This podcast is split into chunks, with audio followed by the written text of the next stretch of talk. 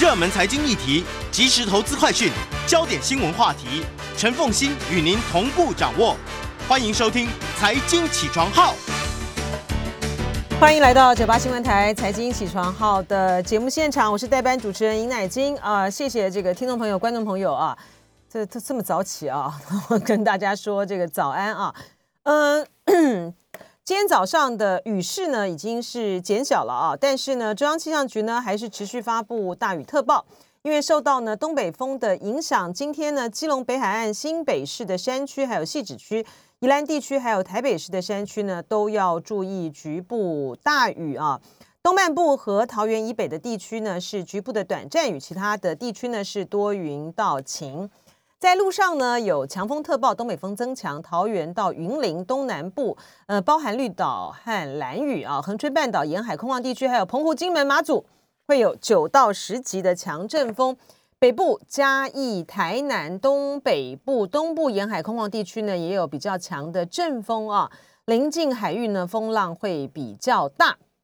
因为东北季风呢稍微增强，所以北部和东北部呢都稍微转凉啊。呃，彭启明博士呢，天气风险呃气象啊，这个是天气风险公司的彭启明博士，呃，告诉我们呢，嗯，从今天的下半天开始，水汽会逐渐减少啊。呃，北部呢会转为多云的天气，然后东北部呢迎风面的云量呢会越多，然后也会有阵雨。阵雨啊，但是越往南呢，会越晴朗啊。嗯，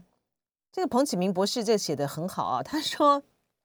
今天呢是二十四节气里面的大雪啊，这个是呢很有景色气味的节气啊，属于物候型的节气。但是呢，台湾呢今天并没有特别的冷啊。亚洲呢，除了中国大陆的东北到北海道以外。呃，也没有显著的雪势，就是下雪的这个趋势啊。呃，随着全球暖化的趋势，降雪量呢越来越不稳定。不过今年呢，北京的下雪呢是非常的早啊。呃，这个就是全球暖化，所以降雪量呢越来越不稳定啊。然后可降的雪量呢越来越少啊。这个对于全球的观光产业呢会造成这个呃影响了啊。好，在温度的方面呢，台北是十九度，台中十五度，台南十七度，高雄十九度，宜兰十八度，花莲十九度，台东二十度，澎湖二十度啊。这是气象的部分啊。我们来看一下啊，呃，昨天的美股啊，嗯，昨天呢，呃，道琼工业指数呢是上涨了六百四十九点九五点啊，涨幅是百分之一点八七。这呃收在呢三万五千两百二十七点零三点啊，大概是受到这个呃美国的这个疫情的影响啊。虽然虽然啊，omicron 呢对于呃美国来说呢已经是入侵了啊，但是呢呃因为佛奇博士呢他就是对于这个呃 omicron 的这个疫情呢。表示了审慎的乐观啊，所以呢，恐慌指数呢对华尔街的这个影响呢就逐渐的消退啊。十年期的美债的直利率走升啊，航空邮轮股呢大涨啊，呃，所以刚才就说道琼呢曾经一度呢就回弹呢将近到六百五十点啊，创下了三月来单日的最佳的涨幅啊。那斯达克指数呢是上涨了一百三十九点六八点，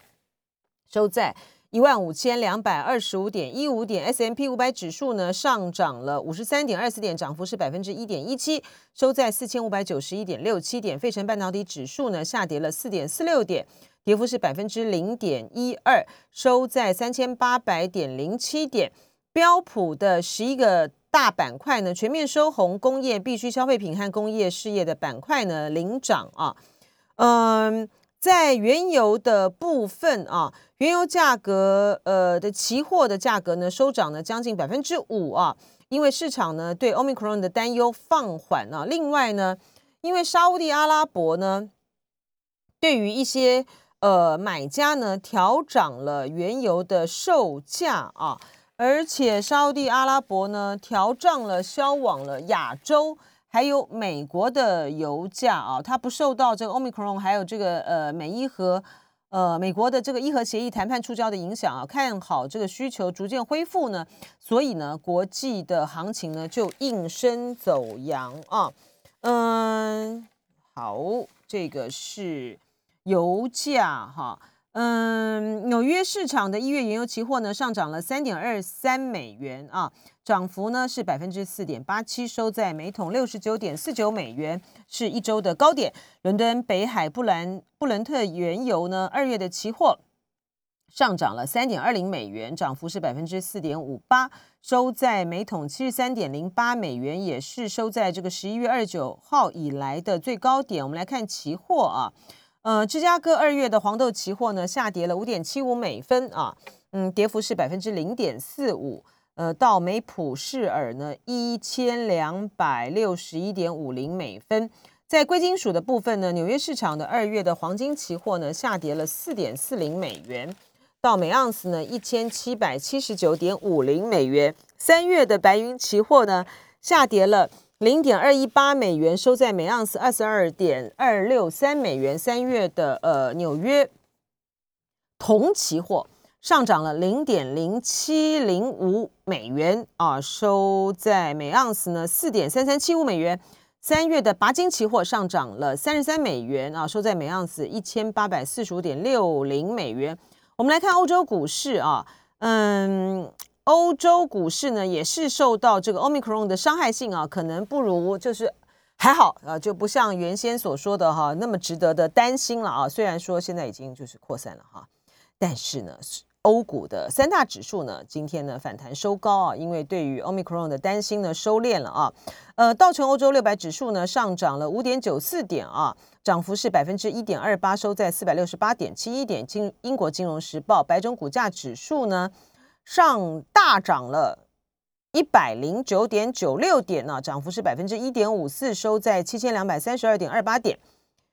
德国法兰克福指数呢上涨了两百一十点八一点，涨幅是百分之一点三九，收在一万五千三百八十点七九点。法国巴黎呃政商工会指数呢是上涨了一百点二六点，涨幅是百分之一点四八，收在六千八百六十五点七八点。好，我们来看，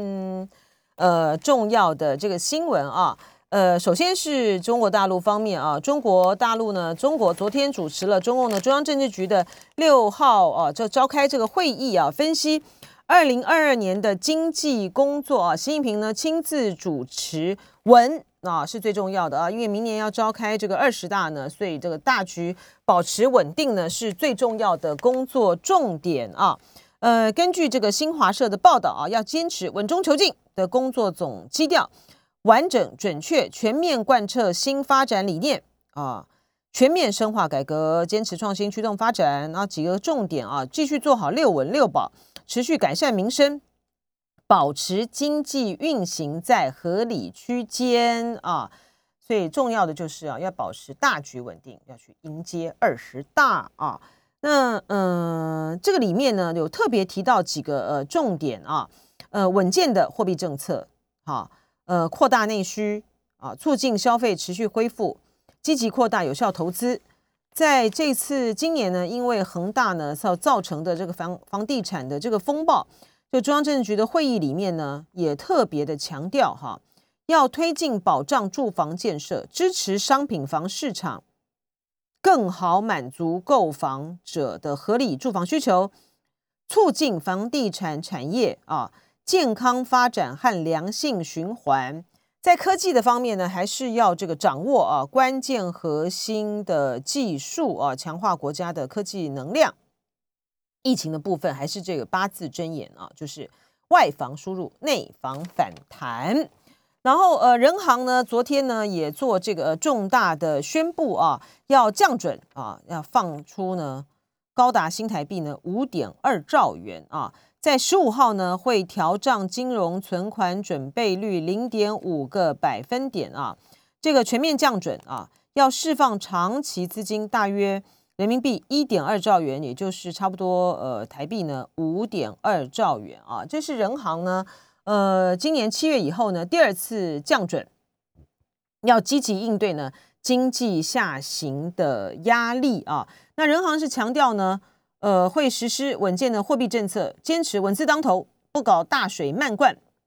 兼顾内外平衡啊，保持流动的合理性啊，保持货币供应量呢和社会融资规模的增强和经济增速匹配啊，要加强周期的调节啊，要做好今年明年的宏观政策啊。它里面有几个重点啊，支持中小企业绿色发展、科技创新，为高质量的发展和供给侧的呃结构性改革营造适宜的货币金融环境啊。嗯，好，那人行有说这个这个降准呢是全面降准。除了已经执行的百分之五的存款准备率的部分县县城是县域还是县城的法人部分的县城的法人金融机构外啊，对于其他的这个金融机构呢，普遍要下调存款准备率零点五个百分点，释放长期资金人民币一点二兆元啊。好，呃，然后呢，因为呢，大陆呢在第三季的时候啊，呃，经济增长呢趋缓啊，因为这是受到这个疫情的影响，因为大陆这个维持这个呃坚持这个清零政策啊，所以它第三季的 GDP 呢增速呢破五啊，也创下呢四季以来的呃最低啊，嗯，但是呢，昨天的这个中国社科院呢发表的经济蓝皮书呢，它预估呢今年的 GDP 呢大概会增长百分之八啊。那明年呢，增长呢是百分之五点三啊，然后但是呢，这个呃，社科院的经济蓝皮书呢也是强调说到，受到经济呃疫情的不稳定哈和这个经济放缓的影响呢，经济呃增长呢会面临比较大的下行压力啊，嗯，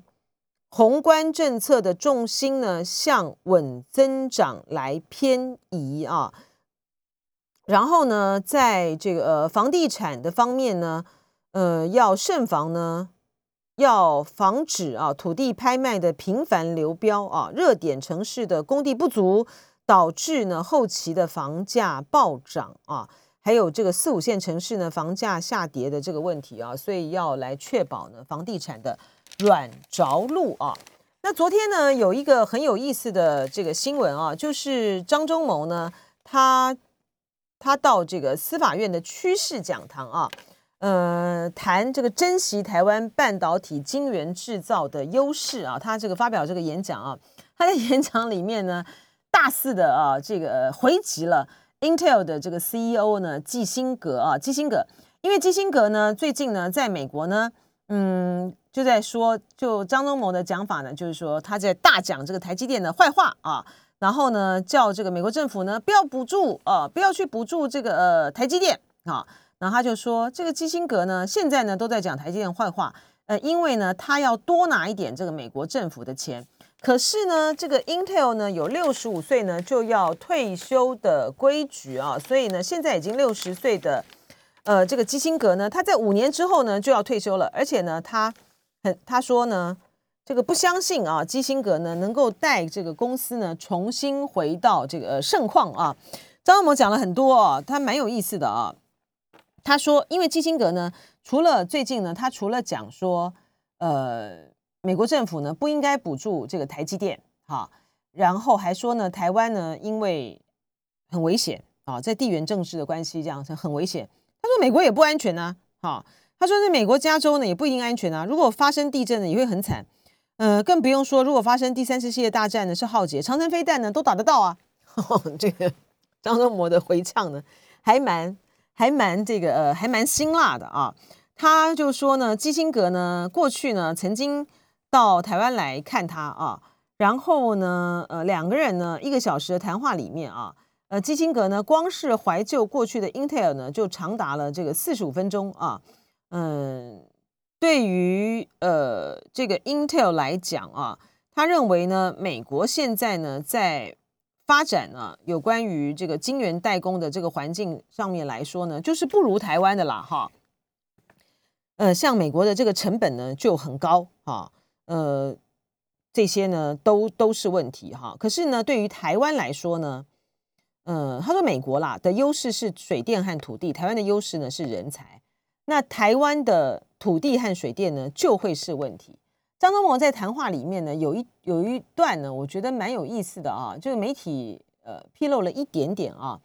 他讲到就是说台湾有各方面的这个优势啊，然后他就提到说，呃，现在的台积电的董事长呢刘德英不像他那么了解台湾的优势啊，但他们很快也会发现留在台湾比较优势，这什么意思？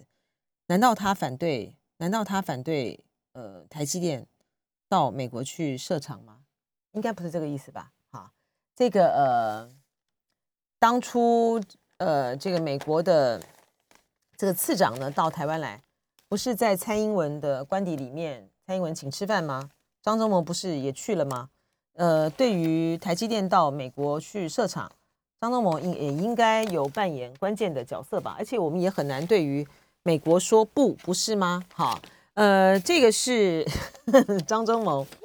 昨天呢这个呃的谈话啊。然后呢，最近呢，我们就听看到呢，台积电的这个呃布局啊。然后昨天呢，也跟大家说了啊，就是台积电呢，积极的朝这个呃两两纳米上面去呃进军啊，要跟三星拼啊，所以带动了这个晶圆啊、细晶圆的这个产业啊。嗯，利基电的董事长呢，黄崇仁呢，也说这个利基电呢要拼哈，现在要跻身这个金元五哥啊。他宣誓呢，这个很快呢就会去超车中兴啊，然后他也认为呢，明年的代工涨价百分之十到百分之十五呢是既定的趋势啊。好，我们要先进一段这个广告，广告之后呢，回到财经起床号的现场呢，会跟您分析。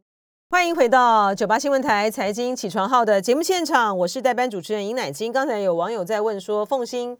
怎么了？风兴没有，他休假哈，所以呢，就我代班啊。今今天呢，就是欢迎呢，今呃礼拜二啊，是大家非常熟悉的财经专家，这个古外教授谢晨燕来为我们分析这个陆港股。欢迎陈燕，陈燕好。哎，南京姐好哦，大家好。那陈燕，你的这个头发，这个编的还蛮好的哈。对对对，这个很辛苦。这个还蛮辛苦的吧？你这编的像一个像这个黑人的那种呃。辫子头，主要是帮我编的人很辛苦了，我是不会辛苦。就表示你的发量很够，对不对？发量够啊，就到了一个年纪，就很想把很多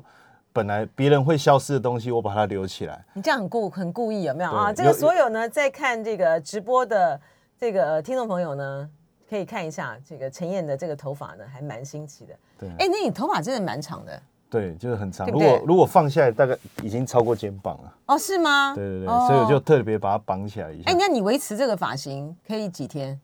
大概一个礼拜最多，就要洗头。哦。然后。一礼拜不痒吗？一点点，真的哈！你看，我们对这种话题，你看我对这种话题比较专长，我对股市比较不专长。好，五分钟，好，台股五分钟交给谢承业。好，刚才刚才我们已经用掉一分钟，所以我赶我再花四分钟。对，其实呃，从上。上个礼拜，其实我们在呃礼拜二来的时候，我就跟大家讲说，对台股不用太过担心。嗯，这个 Omicron 病毒的一个问题，我一直认为它不是一个很大的威胁。因为为什么？为什么你那时候会看得出来？呃，第一个就是说，按照我们跟投入很多的心思，因为虽然我们是做股市哦，我们对病毒也花很多心思去看很多的报告。最主要的原因是，病毒如果传染力越来越强，其实它的呃重症的的。比例或者致死率其实一定会越来越降低。嗯嗯，哦，这个这个我们看了很多，因为我们做投资，其实我们研究的面向其实蛮广。当时我们呃，我看完这些资料，我心里面大概其实已经有底。从之前 Delta 病毒，我们就一直在追踪这个部分。那对台股来讲，其实最重要还是回到它的基本面哦。所以当时我认为这个跌，照道理应该两三天之内就会止跌。嗯，所以所以后来呃，礼拜一其实就很明显就开始拉上来。当然，上个礼拜台股持续的一个上攻，外资也回来，投信也愿意买，然后尤其是关谷券商的一个买盘，它是非常的呃积极哦，所以看得起来台股其实是稳下来。当然，呃，你也不能让说呃稳下来以后别人都还在跌，然后我们自己一直冲，这感觉上我们有一点就是这这个叫做什么？就是呃呃，把自己的快乐建立在别人痛苦上那种感觉。难道不能够逆势吗？可以的，所所以其实尤其是到了年底哦，我们跟美股之间往往是分歧的，因为美国股市本身它到年底就是一个大结算，嗯嗯，哦，就是一个大结算，而且还有税的问题，你必须要做一些这个这个调整，因为美国获利是要缴税的，这个部分跟我们有一个很大的不同，所以在年底的时候，不不论是呃投散户也好，法人也好，其实都会做很大幅度的调整。所以美股往往在年底哦，大部分呃，甚至连很多的这种所谓指数型的这种 ETF 啊，他们也会做一些些调节哈。所以在在年底对美股来讲本来就比较不利，但台股我们又不一样。第一个，我们有基金公司的做账行情，我们有集团的做账行情，加上这一段时期对我们来讲财报的一个公布已经变得不是那么重要，因为毕竟。呃，第四季的财报到明年三月，现在大家就反正就看营收。最近所有人都在关心营收，十一月有没有再创新高？那十二月就是就是等到一月初有没有再创新高？其实只要营收能够再创新高，普遍来讲市场就买单哦。所以在这个情况下，我我认为现阶段我们对台股不会有太多的这个疑虑。那像这这个呃这个。张喜就是这个这个投投信投顾工会的理事长，又也跳出来就说啊，你看这个台股还是有机会哦，还是有机会哦，能够冲到两万等等。嗯，当然我我对指数的看法是不是呃这么样的的有这么好，那是一回事。但是至少我觉得现阶段。我我们这几天看到几个现象，第一个，呃，半导体产业的发展是不错的哈。刚才在新闻，南京姐也有讲到这个张忠谋啊，他们在谈这些。对，其实我觉得刘德英讲一个非常重要的一句话，大家不知道我们去注意哦。他说，未来十年是台湾半导体产业最重要的一个时刻，也就是说，我们在这个这个阶段，也许就能够帮台湾打造一个非常好的半导体产业十年的光景哦。所以。呃，可是哈，这个半导体产业的这个部分，它牵涉到很大的这个是能源这个电的问题。对，当然，所以这个是一个大问题。这个问题，呃，后续我们可以再讨论。但是现阶段对股市来讲，股市没有那么理性，嗯，他不会去想到这么多能源政策方面呐。哈，当然到也许到了真正整个产业在推的时候，才会再去反应。所以现阶段来讲，这是一个优势。第二个就是高值利率的部分，像海运啊、钢铁啦。我们从今年的获利，然后按照它过去配发股利的角度去计算，像航运股值率至少有百分之十，嗯，然后钢铁大概七到八，塑化也有哈，所以这个也是市场现在为什么资金进来一个非常重要的原因。现在台股呃不缺题材，也不缺资金哦，那那只要 Omicron 它不要突然之间变得变强，一发不可收拾哦，基本上。对，对我台股来讲，其实就是亦步亦趋、小心谨慎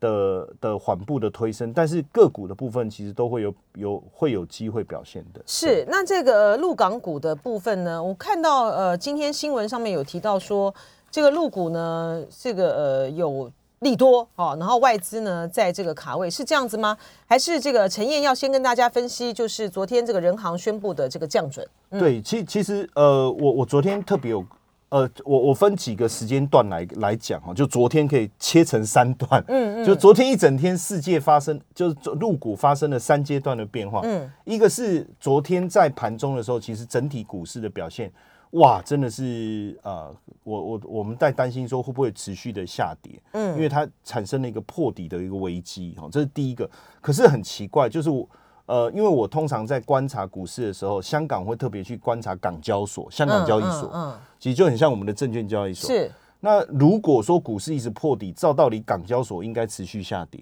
可是没有，它既然涨，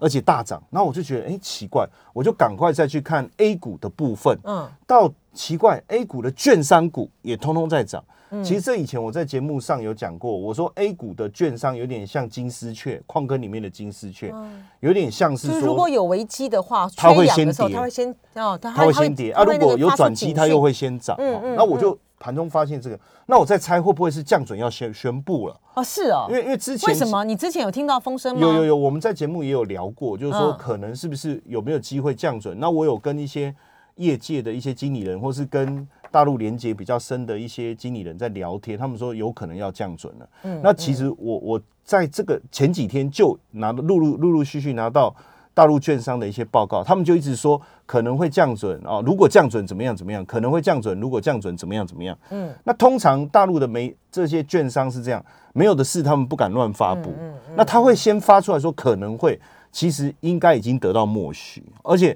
后来我发现他们猜测的的降准的。呃点数跟实际竟然是一样的，哦，这样子啊，那根本不是猜的，哦就是说包括降准的对，嗯一定有嗯消息。那当然，呃，下午宣布了降准，它当然单几件几个方向，按照时间点来看哦，因为呃这个时间点，第一个对于中小企业年呃接下来年底资金的一个需求是有帮助的，嗯因为降准以后，银行第一个利率一定会下降，第二个对于信这个信用的一个一个拓展一定会有帮助。然后再来就是大家其其实也也知道这呃恒大整个债券的影响，嗯给整个市场的信心、流动性跟信用方面带来很大的一个冲击。是，可是他上周五的时候不是就做了一个停损了吗？对不对嗯对，那那当然，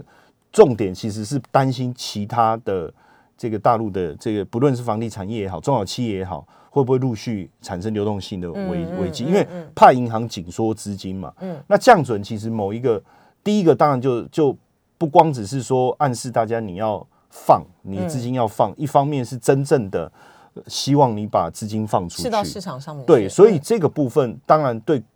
最直接的来讲哈，其实对股市就是一个比较直接的刺激哦，嗯。一定是会对股市有一个比较正面，至少就资金的流动性来讲，这个风险已经下降了，那信用部分的影响也会下降，所以呃降准本身对股市是好事啦，哈、嗯嗯。这是第一个，然后然后呃不是这已经变第二段了哈，嗯。那第三个就是。昨天晚上确实，这个这个 A 五十在美国的这个 A 五十也大涨了超过百分之二，哦，也大涨超过百分之二，也也某种程就是有点像我们台积电的 ADR，它它在美国那边先跑偷跑的这种概念，所以预计今天应该整个今天应该啦，就是等到我们节目结束，然后这个真的开盘的时候，我们去观察是不是符合，就是说不论是 A 股也好，香港股也好，国企股也好，应该是要。呃，全面性的一个喷出才对哦，就嗯嗯就是整个三阶段的一个讨论是这样。那当然，呃，现阶段来看，就是大家在讲，就是说，呃，外资是持续的，呃，确实从八月八月开始哈，这呃，我我先讲一下，其实呃，华尔街的资金对 A 股的投资还是有两派的，嗯。索罗斯是完全不认同，他把所有他旗下的呃跟呃中国大陆相关的股票的投资全部卖掉了。嗯哦嗯。但是但是那个那个光头那个就是没有头发，不像我头发这么多那个。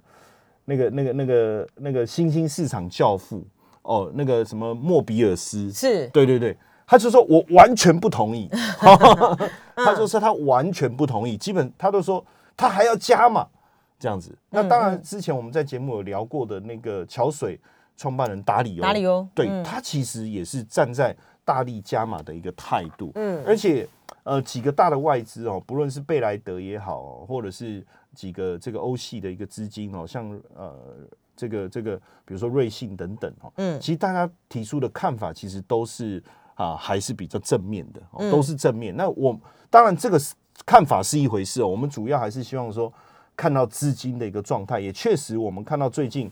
呃资金外资是持续流入，而且很蛮有趣的。呃，流入的资金从八月开始，他买的呃都是网互联网相关的股票、尤其是达里欧他买阿里巴巴，嗯哦相关啊腾腾讯等等。那而且我们最近在看这些，因为政策性的一个打压，其实公司的营运各方面运作其实都还是很稳健的在走。是结果变成说股价大跌，那公司的营运状态是稳定的时候，它的估值变成是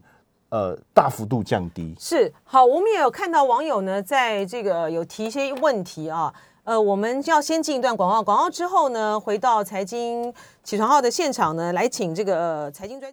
欢迎回到九八新闻台财经起床号的节目现场，我是代班主持人尹乃金。我们继续请教财经专家，呃，古怪教授谢晨燕，请陈燕来为我们分析啊，陆港股。呃，因为有网友在提问啊，是希望嘛，是不是？他说他的中国的 ETF 是不是赔了二十五趴？是他说那要怎样办？继续吗？OK，基本上赔了二十五趴的结果就是赔了二十五趴了哈。好，对，那接下来该怎么办？废话，对，其其其实我我我跟大家讲，对不起啊偷偷偷讲一个 偷偷讲一个消息，其实我们我我我等这个时间点等等了蛮长一段时间，因为嗯呃从政策面开始，我们知道股市一定会跌，嗯，那当然你前面呃，如果你你你是定期定额的投资人，你你完全不是做波段操作，你也不用低买高卖的话，实际上你要在等的就是一个加码的时间。第一个哈，ETF 本身不好的股票，它会自动帮你汰换掉，留下来的一定是呃，他们认为可以放在这个指数里面的哦。所以其实像呃之前我们讲过的新经济五十，有一些股票它把它汰换掉，比如说融创中国啦、唯品会啦这种股票，它就把它换掉，它加了像农夫山泉进来了，嗯，哦，农夫山泉那个钟闪闪。哦，就是就是上市以后，这个公司它就变成这个大陆的首富。嗯，然后像中国石油，因为现在原物料的很夯嘛，也被纳进来，所以其实股票它会它会太换的。那当然，另外一个就是说，到底这个基期够不够低？政策打压到某一段的时间，它会不会愿意放松手，然后有一个转变？然后另外一个就是像我们刚才看听到的这个降准，其实我再补充一个哈，其实根据过去的经验，你只要是全面性的降准，其实后面。股市其实慢慢就会，呃，其实第一天就会涨，一个礼拜以内也会涨。当然，长线还是要回到后面政策调，后续有没有更多政策的调整啊？所以这一次第一次这个一段这么长一段时间以来的一个降准，其实也让大家稍微松口气啊。就是就是哦，最近不能举这种打小孩，因为这种家暴事件频上新闻，我。哦，就是这种。我们的网友呢，对于这个呃陈燕的风格呢，都很熟悉。对对对。呢，像这个杨三文就说，一步步掉入我的陷阱当中，对，说我一步步掉入他的冷笑话陷阱。呃，其实现阶段来讲，哦，就是说，呃，一个一直打压股市的环境哦，如果开始有一点松绑，其实大家是会闻到那一个。松绑的的味道的哦，所以哎，像你刚才讲这个达里欧，他都在投资大陆的这个呃腾讯啊、阿里巴巴，而且很妙，他就在大家应该跟进吗？第三季嘛，哦，那其实像我自己，我也一直在等。我说政策的打压，你你对我来讲，我我希望的是有一个打压的够呃力道开始放松之前，股市跌的够深。然后让我能够有一个啊切入的进场的一个机会哈，嗯，那所所以呃我我自己当然我我比较信奉的是达里欧的一个对市场分析跟操作的趋势，所以我在呃看到他的这个资公告的一个资料以后，第三季进他大幅度的买进，而且不是只买一档或是小买，他几乎几个重点的这个股票都有买哦，包括阿里巴巴啦，然后包括。这个几个呃中概股，应该讲都中概股的系列啊。那其实我就在这段时间，我自己也做了一些些布局哈，也也希望能够有一些参与。当然，呃，我觉得投资是这样哦，你你能够理解它未来长期的方向，你的自己的操作现阶段，像刚才讲到这个赔二十五趴这个同学，其实我我认为呃，其实不用太过担心，反而你可以在这时候。增加一点点这个原本的同样的标的的一个布局，因为现阶段来看，不论是腾讯啊、小米啊，或者是阿里巴巴，整体来讲，他们的市场规模跟它的营运不输微软、谷歌、Google 跟苹果，但是他们的估值已经就是我们讲获利报酬率，就他们公司经营的营运的一个报酬率来看，并不输这些公司，但是他们的估值已经大幅度落后这些公司，已经大幅度落后这些公司了哈。那当然，大家也会在担心说，呃，对中概股的打压。其实中概股的打压分成两个，一个是美国打中概，嗯，哦，然后一个中国呃打滴滴出行。大家觉得中国也在打中概，结果一个到到外面留学的自己人不认同，然后外面的人也不认同，他根本不知道他自己是谁，嗯，有一种我我到底该怎么办哦？可是实际上这两天。呃，大陆的官方媒体也有也呃也有发布呃大陆监管机构的一个谈话，说我们没有要打到中概股啊，嗯，就就基本上我们是按照着所有的政策来走，大家都这样讲啊。对，那我们以前以因为以前我们呃，就像我儿子也说，我都不管他，我就气到，我不是不管，我只是懒得管，所以当我一管的时候，他就吓到了，觉得我怎么跳出来管？那所以我刚才讲莫比尔斯，他也讲一句话，他说过去。大陆的监管环境其实确实不是非常的理想，嗯嗯，那所以现阶段重大家觉得是重手，但是他觉得这本来就是应该要做的事情，那反而让整他觉得像莫比尔斯为什么反而支持投资中国？因为他说整个政策一实行以后，他反而更放心、更敢去投资，因为过去的金金融监管环境让他觉得没有安全感，因为他他好像感觉上有法条有规定。可是实际上没人在遵守，这个很像我们我我我我去越南的时候，那个路上的红绿灯，哦，或是我们到南部看到那红绿灯，他们说这是装饰品哦，你不要太在意这样这种。那颜色只是参考用的，嗯，哦，你看你喜欢的颜色，自己决定要往前走还是停，那种感觉是很很可怕的。就也就是说，这个当这个中国的监管机构出手的时候，你就会知道它的这个红线底线在哪里，对对？就是明确。对，没错，没错。这个其实莫比尔斯的的说法就是这样，他的他认为说，你有个底线，我们才能才能够知道未来整个市场环境怎么样整顿到一个比较合理的一个状态哦，所以。我觉得今天整个呃 A 股跟港股，其实港股现在也也不要讲港股了，我我觉得其实就是第三个大陆的交易所了，因为以前香港的股市真的是独立的，然后它的股票也不会跟政策也不会受到大陆的一个影响。可是现阶段，坦白讲，在香港挂牌的公司也都是中国的公司啊，嗯哦，那这个比比重已经拉很高了，然后政策面也也也也都有冲。直接的这种干预啊，所以我觉得今天基本上应该是呃港股也好哦，上海、深圳的股票也好，应该都要有明显的一个上涨，嗯，都应该有明显的上涨。如果没有就很麻烦，嗯，没有就很麻烦。这如果真的没有，我自己就会害怕了，嗯嗯，对。那如果有，我反而我就知道说啊，这个政策已经慢慢的开始恢复效果，因为实际上就我最近在在在网络上在。搜寻资料，我还还是看到阿里云的广告，嗯，它一直跑出来，然后腾讯啊什么这些，其实对对我们来讲，其实因为我最近也跟我朋友在在就是在内地的朋友在聊，我说，哎，你们怎么看这些？他说，其实其实所有生活周遭这些公司本来在营运的事情都是正常在运作，嗯嗯，当然在财报上，第因为第三季财报有很多在反映之前政策打压的结果，嗯，所以看起来不理想。可是实际上这个状态是好的，而且当然大家会觉得说很不可思议哦，很多的上市公司呃出现很多问题，大家也别忘了过去大陆很多的的上市公司跑到美国去挂牌，其实财报有问都有问题的。那我觉得就是要杜绝这种乱象，要不然对我们投资人来讲，嗯，我我要投资这个大陆的公司，然后你说你是上市公司，你有监管，结果每一个后面其实都都是有一些很肮脏事的时候，那怎么办？所以他这个昨天呃，人行这个宣布降准，他十五号开始施行嘛，哈。那今天这个消息面呢，应该就会刺激这个陆港股呢，应该会全面上扬。所以它是全盘性的这个上扬。然后呃，我们在这个时机点上要做一些什么样的盘整吗？其实我我我觉得我们不用去特别管什么会涨啊，因为基本上大部分大家投的都还是 ETF 为主。嗯，那基本上 ETF 应该。大的、小的，或者是新兴市、新新兴市场相关啊，新经济五十这一类的，以电商为主的，其实应该都会有明显的一个上涨。嗯，所以现等这两天，如果涨有确定，也没有再破底，我我觉得想要进场再布局的我们的啊听众朋友们啊，其实还是可以思考要不要做一些适度的的布局，也可以